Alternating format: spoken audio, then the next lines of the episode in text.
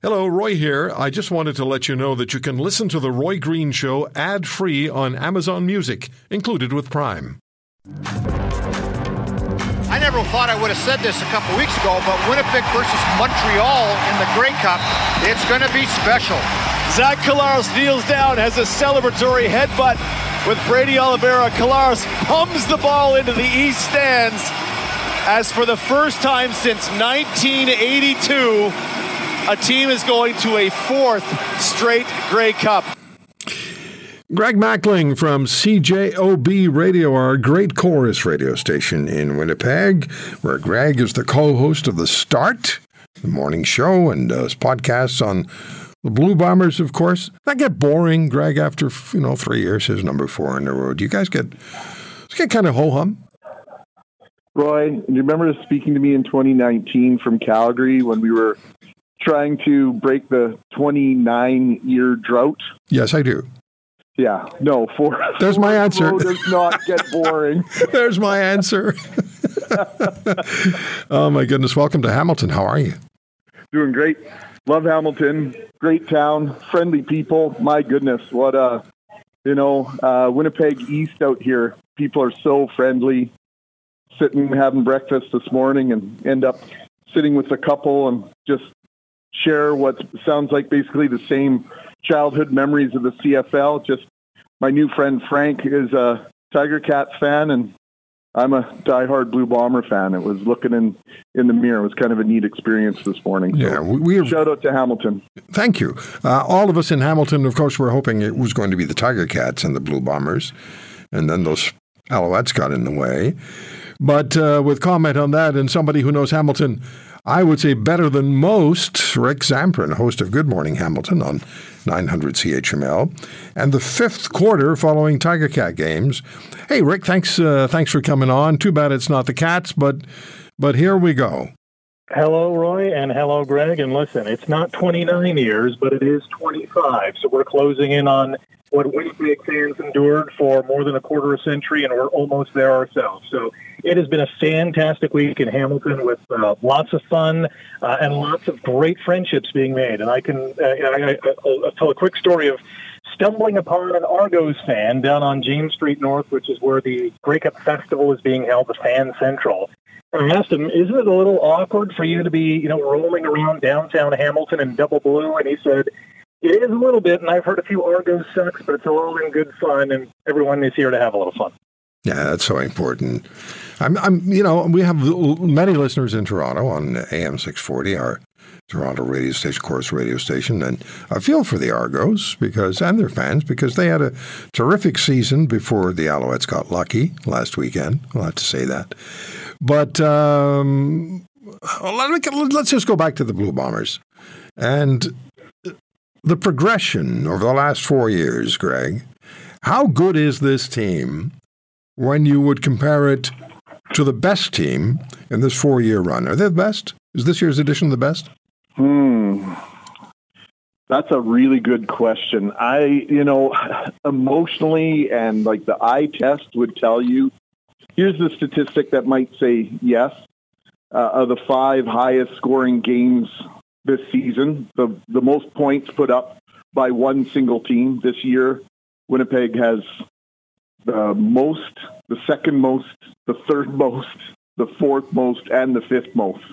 I think they tied with Toronto on that fifth most points scored by one team in a single game this year. So their offense is as prolific as it's ever been. Their defense maybe not quite as good as it was in 2021. They had, I think, 11 games where they didn't give up a touchdown in the 4th quarter of that year. So overall, might be just as good as a team based on how prolific the offense is. And that defense is super stingy as well. I'll stay with you for a second, Greg. How does a team like this get assembled? You've watched it take place. Mm-hmm. 29 years, no Grey Cup. And then 2019, after our conversation, the last 4 years, 3 years, 4 years, just outstanding. How does this team get assembled, and how do they keep it in place, and how do they keep their strengths and all of the intangibles that are part of a winning team and a winning organization? How have they done it? I would say community, culture, and continuity. Community first. That's a community-owned team, and so the franchise is very important to the city of Winnipeg, to the province of Manitoba. It's a big part of our identity, and their new president in 2015, Wade Miller, understood that as much as anybody. Former player, successful business person in Winnipeg, and it was killing him that the Blue Bombers were doing so poorly. And so that community desire for a new stadium, David Asper drove a big part of that in terms of getting the new stadium at the University of Manitoba. And then it's the continuity. Mike O'Shea has been the head coach for 10 years now. You don't see that very often in pro sport. It's sort of a college sports thing where you see head coaches stay for a long time. And then the continuity. Winning builds winning. Andrew Harris came to Winnipeg back in 2016 with the express desire and the express goal of bringing a Grey Cup to his hometown. Did that in 2019.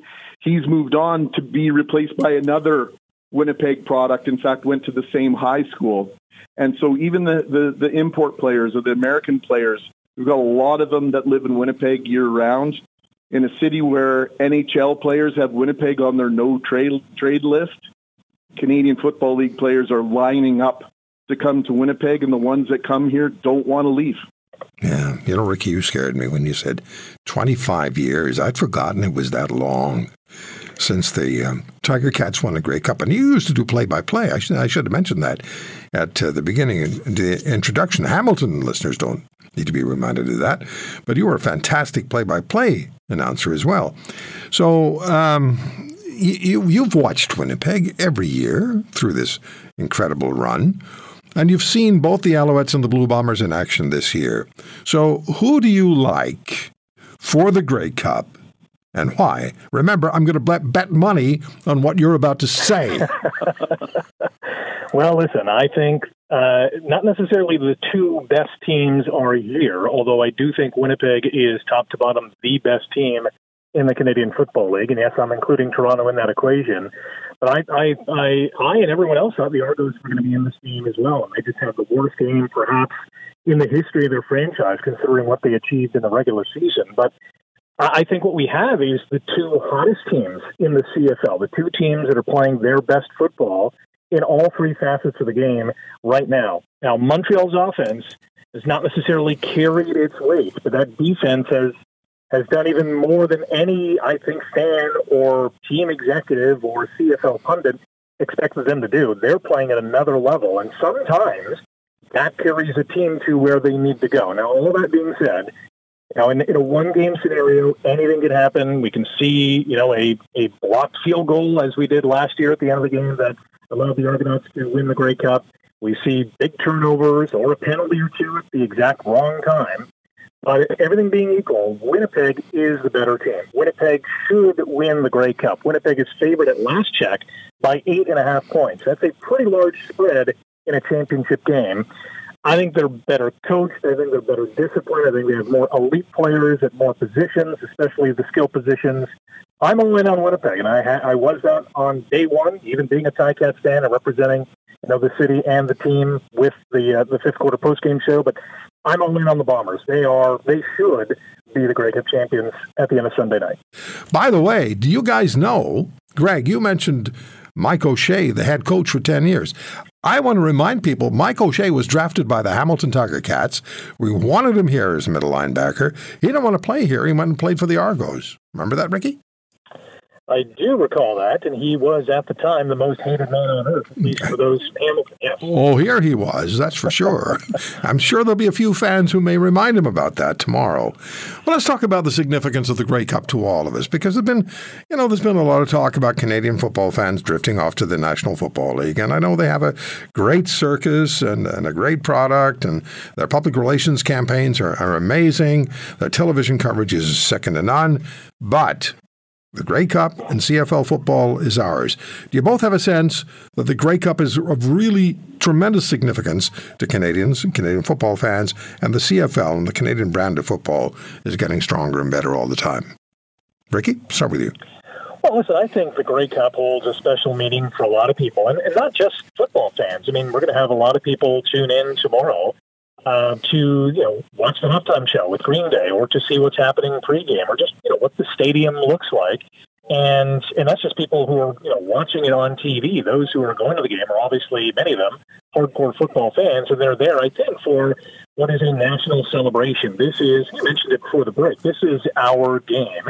And it's not an us versus them, but I think it's a celebration of, you know, the origin of the three-down game, how it evolved from the sport of rugby, how we've transitioned and transformed it into, you know, a lovable sport that we call our own. And we have, you know, Americans and Canadians and now many global participants playing this game and doing extraordinary things on the field and breaking records and winning championships. And, you know, with the Grey Cup Festival and seeing all these fans, many of them with different jerseys, all 9, you know, 10 if you include, I saw an Atlantic Scooters mock jersey the other day at Fan Central.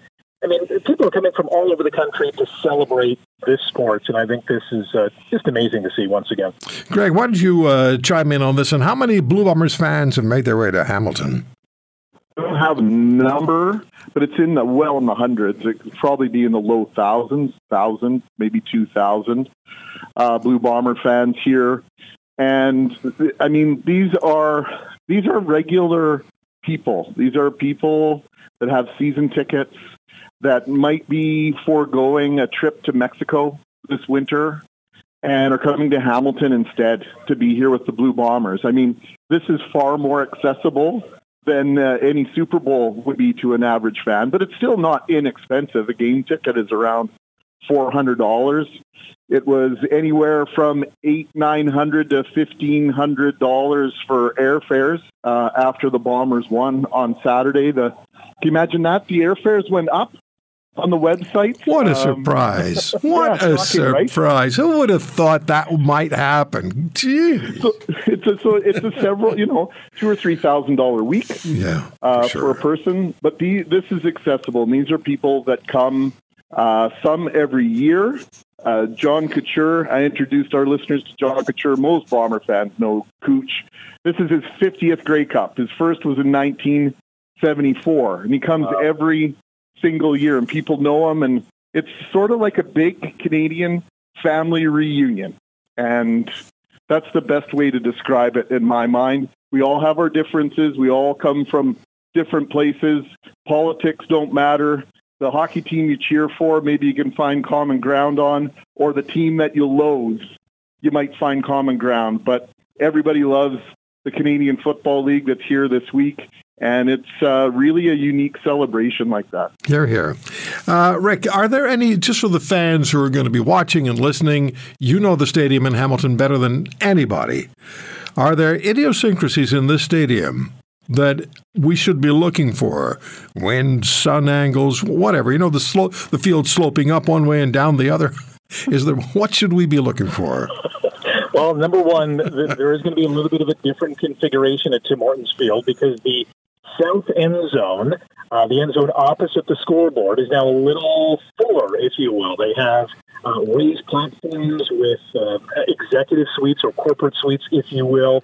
So that might alter a little bit the wind. And anyone who's been to Tim Hortons Field knows, the wind is always a factor. And it'll be interesting to see how this new configuration at end zone messes or fixes the wind factor. It's going to be a night game, so the sun won't be an issue. I think that the buzz in the crowd is going to be very tangible, and I think we're going to be watching a pretty exciting game. I'm expecting a close, hard-fought championship battle between two talented, hungry teams. All right, Greg, final score. Oh, Roy, you know me well enough. I don't make predictions, man. Well, just once. Okay, I'll do this. Bob Irving, the former voice of the Blue Bombers, predicted on stage last night at Blue Bomber House, I think 25-11 Winnipeg. Okay, so that's what you're going to give us. I got you down for 25-11 Winnipeg. I'm attributing my. I know you are. I know you are. I know you're. I know you're not breaking your tradition. Okay, I was hoping you might. Don't cancel me, Roy. No, nobody would ever. That's a CFL score. Nobody would cancel you. You kidding me? But like canceling Christmas. Rick, what's your call? I'm going 30-20 Bombers with a late touchdown to cover the spread. And now you're confusing me again. You see, now you're creating problems for me again. I had you down. I had my $2 ready to go, and now you're covering the spread. Anyway, guys, I'm really looking forward to it. I know you are. I know the people in this country are, and it's just such a tremendous piece of Canadian history, the Grey Cup. You know, when you think about, we don't have something called the Super Bowl. Super Bowl sounds like something you put potato chips into, but the Grey Cup is ours. If you want to hear more, subscribe to The Roy Green Show on Apple Podcasts, Google Podcasts, Spotify, Stitcher, or wherever you find your favorites. And if you like what you hear, leave us a review and tell a friend. I'm Roy Green. Have a great weekend.